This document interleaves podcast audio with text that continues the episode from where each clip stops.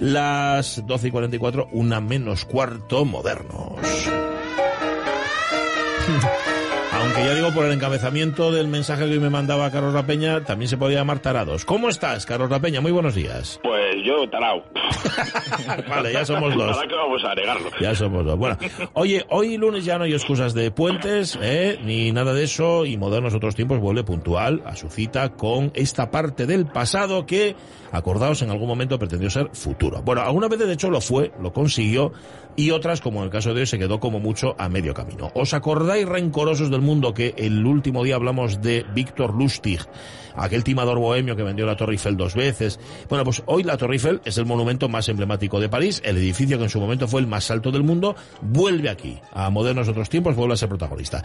El moderno de hoy era eh, esto no es mucho mérito tampoco, más honrado que, que Víctor Lustig, que es su paisano, pero pese a sus buenas intenciones, ni terminó bien, ni consiguió que el mundo fuera un lugar mejor. Eh, resumiendo, nuestro moderno de hoy es Franz Reichelt, no sé si se pronuncia así, tú me corregirás si no, Carlos. Sí, Franz Reichel, el hombre murciélago de la Torre Eiffel. Sí, vamos, un hombre que decidió arriesgar su vida para demostrar que su invento, el invento que debería mejorar el mundo, el ingenio que acabaría con la excesiva mortandad de los pioneras de la aviación, funcionaba pero su invento no funcionó. Ah. Y por su fallo en el diseño, y no menos por su, por su cabezonería, por su manía esta de, de esto de sostenella y no enmendalla, pues Frank Rachel, que sin duda era más sastre que inventor, en un sacrificio por el progreso a todas luces innecesario, pagó con su vida. No fue el único, porque anda que no hay casos de gente que murió probando usando sus inventos. Por ejemplo, Thomas Andrews, que el, el diseñador del Titanic, que se hundió con su criatura en las aguas heladas del Océano Atlántico, o un caso que a mí me gusta más, que es el de Charles Justice, que murió electrocutado al instalar la silla eléctrica que había diseñado él mismo.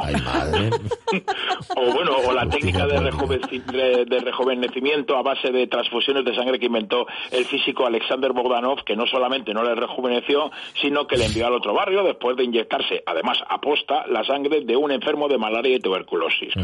Pero vamos, hasta la propia Marie Curie murió por exponerse a las radiaciones del radio que ella misma había descubierto. Bueno, mal de mucho consuelo de bobos. Pero, a ver, ¿en qué consistía el invento de este Frank Reichel, ese fallo que le costó la vida?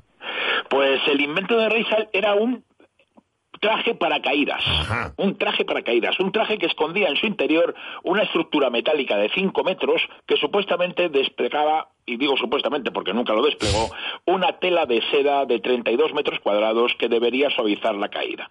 Por aquellos tiempos, eh, digamos que Rachel demostró definitivamente que su, que su, invento no funcionaba en febrero de 1912, eso en aquellos tiempos ya existían paracaídas, pero eran demasiado aparatosos, muy grandes y sobre todo demasiado pesados para poder llevarlos a bordo de un avión.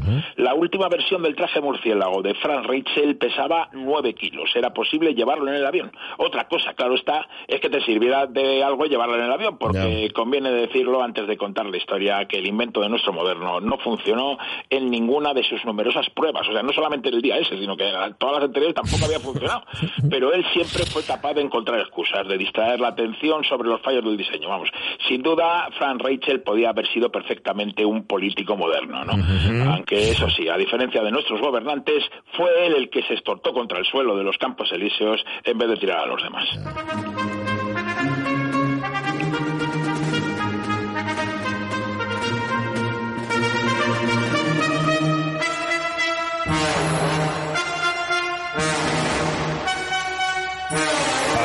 Ambientar la historia de Frank Reichelt, que es como se escribe, vamos a contar ni más ni menos que con casi la totalidad del grupo de Les Six, es decir, los seis, el grupo de compositores de Montparnasse que marcaron un camino diferente al de las dos corrientes musicales más influyentes de su época, la de Wagner y la de los impresionistas de Vichy y Ravel.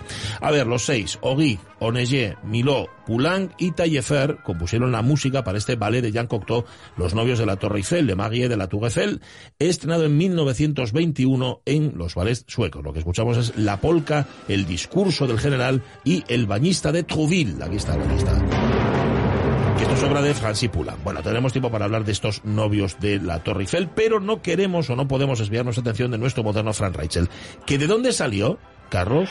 Bueno, pues como tantas veces sucede al hablar de los territorios que formaban parte del imperio Viva Berlanga austrohúngaro, pues existe confusión sobre su supuesta nacionalidad. Pero Rachel nació el 16 de octubre de 1878 en el antiguo reino de Bohemia, en la localidad de Beckstadt, una ciudad que hoy en día se llama Stetí y está en la República Checa. Así las cosas hoy diríamos que él era checo, pero aún así muchos se refieren a él como austriaco, incluso como vienés o como franco-austriaco porque en 1911 adoptará la, nacionalidad francesa. La verdad es que como tantas otras veces no sucede cuando hablamos de esos modernos y taraos, pues eh, poco sabemos de su infancia y de su juventud. Bueno, sí sabemos que la juventud la pasó en París porque fue en la capital francesa donde de hecho pasó gran parte de su vida, ¿no? Pero que, claro, qué mejor lugar que París para un bohemio, ¿no? Allí pues llegó con 19 años en 1898 y se instaló muy cerca de la ópera, en un apartamento en el tercer piso del número 8 de la Rue Gallon. Y allí, además de vivir, montó su sastrería que rápidamente se hizo famosa, no solo entre los parisinos, sino que además recibía una porrada de encargos desde Viena.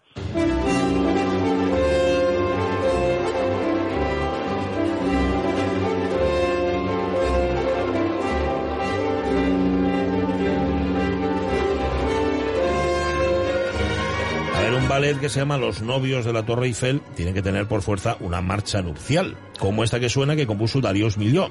Ahí está sonando. Los ballets suecos encargaron a Jan Cocteau y a John Sorik un ballet cuyo primer título fue La masacre de la fiesta de boda. Bueno, parece que Auric se le echó el tiempo encima y pidió a los demás miembros del Essex que le ayudaran a componerlo. Salvo Louis Duguay, que estaba, Duguay, que estaba enfermo todos contribuyeron para los 10 números del ballet que se estrenó en el Teatro de los Campos Elíseos el 18 de junio de 1929 con Ingeberg como director de orquesta y el sueco Jan Berlin como coreógrafo. ¿Habéis enterado, no? Cocteau y Pierre Bertin fueron los narradores. Bueno, Bien, luego hablamos más y escuchamos más música. Es que hemos dejado a Rachel allí instalado en París, ya sabéis, como sastre de, éxito. Vamos a ver cómo le entra, que esto es interesante, cómo le entra el interés por los paracaídas. Carlos, ¿cuándo empieza Bueno, pues parece, parece que le vino sobre todo de que se puso a estudiar los dibujos de Leonardo da Vinci y ahí se encontró con que, que, que, le, que, había hecho unos dibujos que le molaban, ¿no? Entonces, este como estaba encantado con da Vinci, pues esto se puso. Hay que tener en cuenta que en la primera década del siglo XX el paracaídas ya lleva tiempo inventado. Ya, ya habíamos hablado, ya habíamos hablado en su momento, los más rencorosos, pero muy rencorosos se acordarán del salto en paracaídas del pionero de la aviación andalusí, Abbas Infirnás, que lo hizo en la Córdoba del siglo IX, que, que muy probablemente fuera el primero en realizar un paracaídas. Pero en la Edad Moderna tuvimos que esperar a que a finales del siglo XVIII, en concreto en 1797, André Jacques Garnerin se lanzara desde su globo de hidrógeno a 350 metros de altura sobre el Parque de Monceau, en París. El paracaídas de Garnerin estaba hecho de seda, pero era un armatoste que tenía que ir desplegado en el globo. Además, como no tenía orificios de ventilación, oscilaba violentamente de un lado a otro. Y vamos, pues en los comienzos del siglo XX, con la fiebre de la aviación, pues era necesario, necesario otro tipo de paracaídas, un paracaídas que permitiera que los pilotos que perdieran el control del vuelo pudieran saltar del avión y que el avión se estrellara solo y no ellos también. Ya, de hecho, el Aeroclub de Francia ofreció 10.000 francos ¿eh? a quien diseñaron paracaídas portátil con que los pilotos pudieran eso, saltar del avión. Sí, sí, vamos, fue en 1911, justo además el año en el que mm. nuestro moderno había conseguido la nacionalidad francesa. Los pioneros de la aviación estaban buscando un, paracaídas seguro y ligero que se pudiera llevar en el avión, es decir, que cupiera y que, y que no superara los 25 kilos de peso porque los aviones no aguantaban más. ¿no? El anuncio hizo que los ojos de nuestro moderno le hicieran chiribitas. 10.000 pavos por, era un dineral y encima por algo que llevaba ya un tiempo él buscando por su cuenta gratis. ¿no? Así Rachel se dijo a sus amigos que esa recompensa sería suyo o que, como sucedió, moriría en el intento. Hmm. Eso sí, a partir de este momento cambió su idea inicial, que eran unas alas desplegables de seda que estaban inspiradas en los dibujos de Da Vinci, y empezó a trabajar en la idea de un traje que llevara el paracaídas dentro de su propio diseño.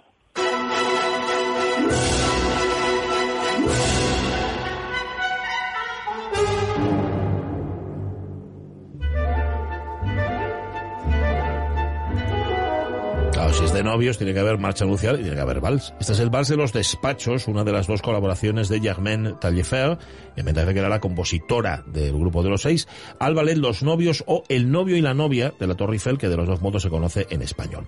¿Qué cuenta el ballet este? Pues cuenta la historia de un banquete de bodas en una plataforma de la Torre Eiffel con un pomposo discurso, su fotógrafo jorobado, con una incursión de una oficina de telégrafos y hasta de un león que se come a uno de los invitados. Está muy bien. Por si la situación no fuera suficientemente extravagante, un niño del futuro aparece para matar a todos los invitados. Pese a todo, la vida y la boda continúan hasta el final. Cuando le preguntaron a Cocteau de qué iba el ballet, este respondió que de vacío de domingo, bestialidad humana, expresiones preparadas, disociación de ideas de carne y hueso, ferocidad de la infancia, en fin, la poesía milagrosa de la vida cotidiana. Así se la gastaba Cocteau. Pero bueno, continuemos con Fran Rachel, eh, Carlos, decidido a inventar el traje paracaídas. Vamos, de hecho, a partir de ese momento todo lo demás dejó de tener interés para él. Se lanzó a diseñar y hacer pruebas. Hizo de la azotea de su casa un centro de operaciones y de los maniquís que usaba para poner los trajes, sus conejillos de India. No paraba de lanzarlos al patio interior y la mayor parte de ellos acabaron desportillados porque, pese a que era el rey de las excusas, sus inventos no funcionaban. Pero él ahí seguía, R que R, aunque tuviera que poner sus trajes en perchas. Vamos, menudo holocausto de maniquisquito. Bueno, llegó a presentar, y esto es importante, un modelo, ¿no? Al Aeroclub de Francia. Sí, pero, pero lo rechazaron. El traje conseguía desplegar, o eso decía él, una superficie de 6 metros cuadrados de tela, pero pesaba 70 kilos. Un peso que no podían soportar los precarios aviones de la época. Pero Richard no iba a dar su brazo a torcer, aunque para eso se tuviera que romper varias veces las piernas. Logró duplicar la superficie y a bajar el peso a 25 kilos, pero el paracaídas seguía sin abrirse.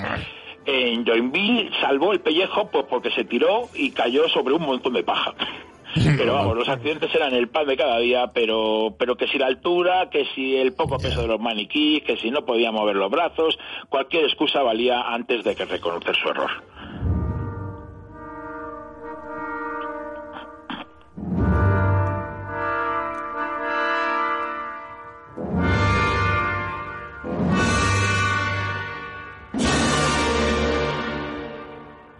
Arturo Neye compuso con citas del Fausto de Gounod la marcha fúnebre de los novios de la Torre Eiffel. Y diera al pelo una marcha fúnebre en la Torre Eiffel como fin inevitable de Franz Rachel. Sí, bueno, eh, inevitable, podría haberse evitado si hubiera tenido un poco de sentido común, pero bueno. Pero, pero, en 1911 Rachel había subido ya varias veces a la primera plataforma de la torre para lanzar sus maniquís. El resultado siempre había sido el mismo, muñeco destrozado. Pero el 4 de febrero de 1912 era el propio sastre quien iba a lanzarse desde 57 metros de altura. Os preguntaréis cómo le dejaron saltar y el asunto es que engañó a todo el mundo. Dio a entender que iba a lanzar otra vez otro muñeco y una vez que ella tenía los permisos, reveló que sería él quien demostraría que su traje funcionaba. Además, el tipo se encargó de llamar a la prensa e incluso a dos cámaras de cine, estamos en 1912, para que registraran su hazaña para la posteridad.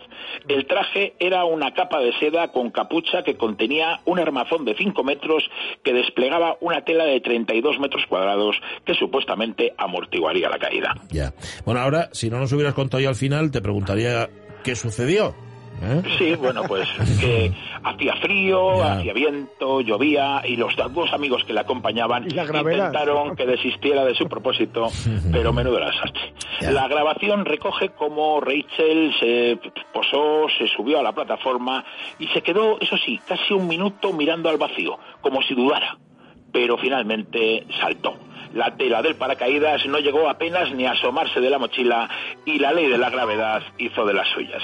Rachel cayó a peso los 56 metros y al chocar con el suelo consiguió que aumentara esa distancia en 20 centímetros, que fue lo que duró el agujero que hizo con su cuerpo. Al día siguiente, el periódico decía, la pierna derecha y el brazo del sastre Rachel estaban aplastados, su cráneo y su columna vertebral estaban rotos, sangraba por la boca, la nariz y las orejas. Eso sí, sus ojos estaban muy abiertos, como dilatados por el terror. Muerto el perro, se acabó la rabia y la idea del viaje del traje de paracaídas fue olvidada. Como bien podía haberle pasado a esta historia, pero las cámaras de Paté la registraron. Quizás fue la primera muerte filmada de la historia y encima a dos cámaras. Frank Rachel no lo sabía, pero dos días antes, el 2 de febrero de 1902, el especialista cinematográfico americano Frederick Rodman Lowe saltó con éxito en paracaídas desde la antorcha de la Estatua de la Libertad de Nueva York. Pero esa es otra historia. ¿Quieres decir que dos días antes de que se matara este, este hombre, otro ya había saltado en paracaídas y este no se mató? Efectivamente, pero el otro la saltó en paracaídas, no en un traje de paracaídas, que estaba claro que no funcionaba. pero no se mató. Pero no se mató. Eso sí, luego, luego, después de tirarse por no sé cuántos sitios, eh, eh, este Rodman Lowe también tiene una historia alucinante Ah, y terminó muriendo de tuberculosis. Bueno, pues mira, para otro, para otro moderno de otros tiempos. No, no, el próximo va a ser un poco más serio, ¿no? Sí, ¿no? Bueno, bueno, oye, tú como veas, ¿eh? tampoco te esfuerces. Un abrazo, Carola Peña. Venga, un abrazo fuerte. Un abrazo. Pobre Fras Rachel. Como ya. que nos reímos. En fin, pero- sí. Oye, hay que ir a ver el vídeo ese, ¿eh? Sí. Sí, es que Sí, yo sí. no sabía que estaba grabado. Esta cosa tan tremenda. Pobre bueno, hombre. nos vamos. Eh, mañana volvemos, ¿vale? Venga. Si queréis, ¿eh? Vale. a las 10. Hecho, sí. Sonia Martes y Villaneda, 13 Jorge y todo, Es y verdad, es verdad. José Venga. Rodríguez, Pachi Uh. Tren de RPA, las noticias antes. Sed felices. Adiós.